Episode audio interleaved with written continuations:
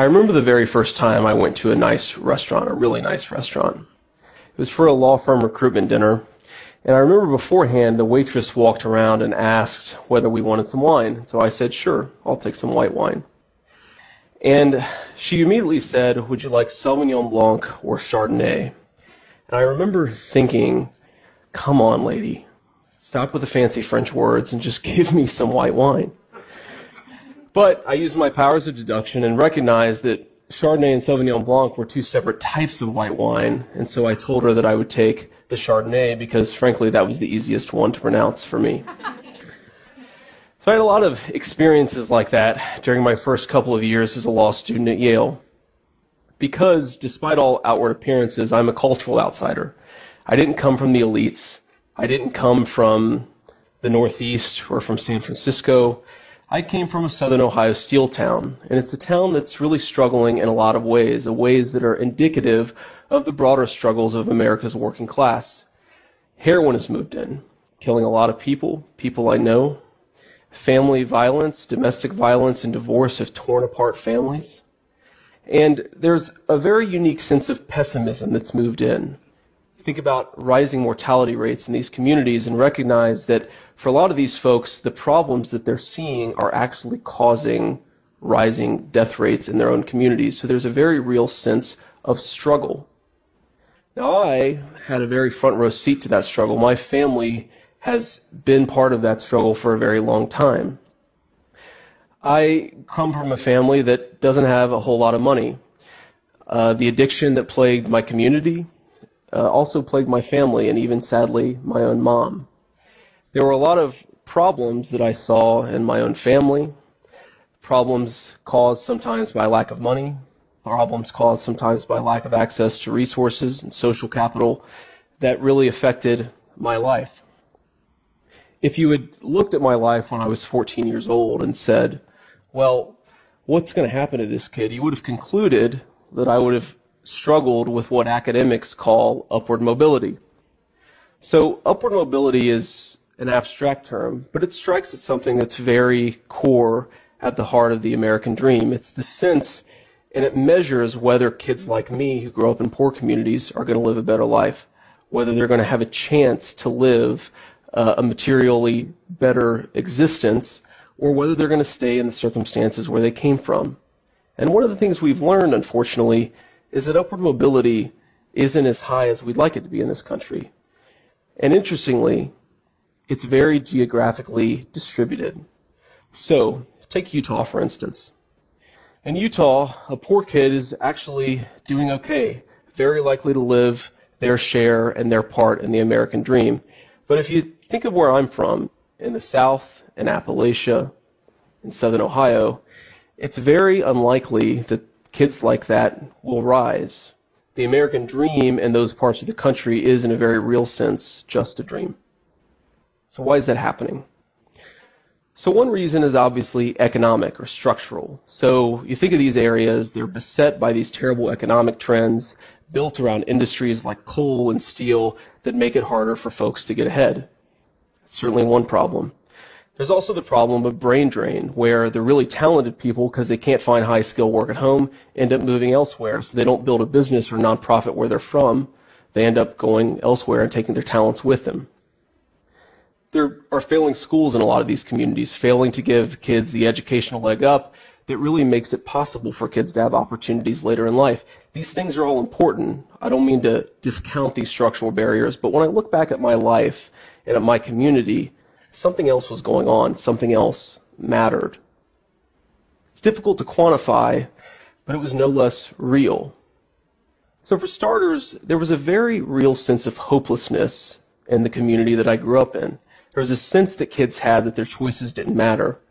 No matter what happened, no matter how hard they worked, no matter how hard they tried to get ahead, nothing good would happen. So that's a tough feeling to grow up around. That's a tough mindset to penetrate. And it leads sometimes to very conspiratorial places. So, let's just take one political issue that's pretty hot affirmative action. So, depending on your politics, you might think that affirmative action is either a wise or an unwise way to promote diversity in the workplace or the classroom. But if you grow up in an area like this, you see affirmative action as a tool to hold people like you back. That's especially true if you're a member of the white working class. You see it as something that isn't just about good or bad policy. You see it as something that's actively conspiring, where people with political and financial power are working against you. And there are a lot of ways that you see that cons- consp- conspiracy against you perceived, real, but it's there and it warps expectations. So if you think about what do you do when you grow up in that world, you can respond in a couple ways. One, you can say, I'm not going to work hard because no matter how hard I work, it's not going to matter. Another thing you might do is say, well, I'm not going to go after the traditional markers of success like a university education or a prestigious job because the people who care about those things are unlike me. They're never going to let me in. When I got admitted to Yale, a family member asked me if I had pretended to be a liberal to get it by the admissions committee. Seriously. And it's obviously not the case that there was a liberal box to check on the application, but it speaks to a very real insecurity in these places that you have to pretend to be somebody you're not to get past these various social barriers. It's a very significant problem. Even if you don't give in to that hopelessness, even if you think, let's say, that your choices matter and you want to make the good choices, you want to do better for yourself and for your family, it's sometimes hard to even know what those choices are when you grow up in a community like I did. I didn't know, for example, that you had to go to law school to be a lawyer. I didn't know that elite universities, as research consistently tells us, are cheaper for low income kids because these universities have bigger endowments, can offer more generous financial aid. I remember I learned this when I got the financial aid letter from Yale for myself. Tens of thousands of dollars in need based aid, which is a term I'd never heard before. But I turned to my aunt when I got that letter and said, you know, I think this just means that for the first time in my life, being poor has paid really well. So I didn't have access to that information because the social networks around me didn't have access to that information. I learned from my community how to shoot a gun, how to shoot it well. I learned how to make a damn good biscuit recipe. The trick, by the way, is frozen butter, not warm butter. But I didn't learn how to get ahead. I didn't learn how to make the good decisions about education and opportunity that you need to do, to, to, to, to make to actually have a chance in this 21st century knowledge economy. Economists call the value that we gain from our informal networks, from our friends and colleagues and family, social capital. The social capital that I had wasn't built for 21st century America, and it showed. There's something else that's really important that's going on that our community doesn't like to talk about, but it's very real. Working class kids are much more likely to face what's called adverse childhood experiences, which is just a famous word, fancy word for childhood trauma. Getting hit or yelled at, put down by a parent repeatedly, watching someone hit or beat your parent, watching someone do drugs or abuse alcohol. These are all instances of childhood trauma, and they're pretty commonplace in my family. Importantly, they're not just commonplace in my family right now, they're also multi generational.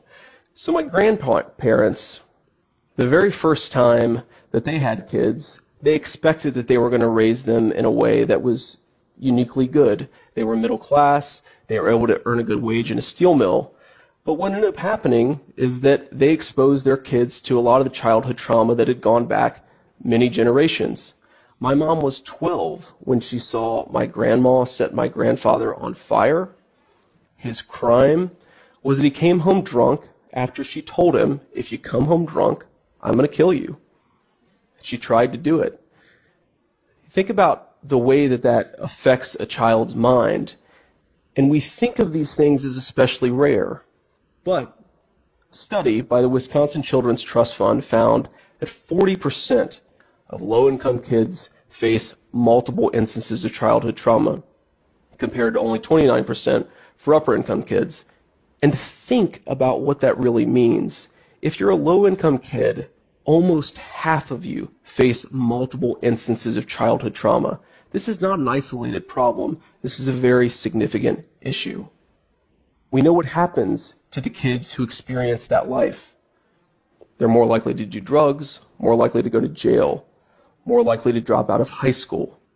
And most importantly, they're more likely to do to their children what their parents did to them. This trauma, this chaos in the home is our culture's very worst gift to our children, and it's a gift that keeps on giving. So you combine all that the hopelessness, the despair, the cynicism about the future, the childhood trauma, the low social capital, and you begin to understand why me, at the age of 14, was ready to become just another statistic, another kid who failed to beat the odds. But something unexpected happened. I did beat the odds. Things turned up for me. I graduated from high school, from college, I went to law school, and I have a pretty good job now. So what happened? Well, one thing that happened is that my grandparents, the same grandparents of setting someone on fire fame, they really shaped up by the time I came around. They provided me a stable home, stable family. They made sure that when my parents weren't able to do the things that kids need, they stepped in and filled that role. My grandma especially did two things that really mattered. One, she provided that peaceful home that allowed me to focus on homework and the things that kids should be focused on. But she was also this incredibly perceptive woman, despite not even having a middle school education. She recognized the message that my community had for me, that my choices didn't matter, that the deck was stacked against me. She once told me, JD, never be like those losers who think the deck is stacked against them. You can do anything you want to. And yet she recognized that life wasn't fair it's hard to strike that balance to tell a kid that life isn't fair, but also recognize and enforce in them the reality that their choices matter. But Mamaw was able to strike that balance. The other thing that really helped was the United States Marine Corps. So we think of the Marine Corps as a military outfit, and of course it is. But for me, the U.S. Marine Corps was a four-year crash course in character education. Taught me how to make a bed, how to do laundry, how to wake up early, how to manage my finances. These are things my community didn't teach me. Remember when I went to go buy a car for the very first time, I was offered a dealer's low, low interest rate of 21.9%. I was ready to sign on the dotted line. But I didn't take that deal because I went and took it to my officer who told me, stop being an idiot, go to the local credit union and get a better deal. And so that's what I did. But without the Marine Corps, I would have never had access to that knowledge. I would have had a financial calamity, frankly. Last thing I want to say is that I had a lot of good fortune in the mentors and people who have played an important role in my life, from the Marines, from Ohio State, from Yale, from other places. People have really stepped in and ensured that they filled that social capital gap that it was pretty obvious, apparently, that I had. That comes from good fortune. But a lot of children aren't going to have that good fortune. And I think that raises really important questions for all of us about how we're going to change that. We need to ask questions about how we're going to give low income kids who come from a broken home access to a loving home. We need to ask questions about how we're going to teach low income parents how to better interact with their children, with their partners. We need to ask questions about how we give social capital, mentorship to low income kids who don't have it, we need to think about how we teach working class children about not just hard skills like reading, mathematics, but also soft skills like conflict resolution and financial management. Now, I don't have all of the answers. I don't know all of the solutions to this problem. But I do know this. In Southern Ohio right now, there's a kid who's anxiously awaiting their dad wondering whether when he comes through the door he'll walk calmly or stumble drunkly. There's a kid whose mom sticks a needle in her arm and passes out, and he doesn't know why she doesn't cook him dinner, and he goes to bed hungry that night. There's a kid who has no hope for the future, but desperately wants to live a better life. They just want somebody to show it to them. I don't have all the answers, but I know that if, unless our society starts asking better questions about why I was so lucky and about how to give that luck to more of our communities and our country's children, we're going to continue to have a very significant problem. Thank you.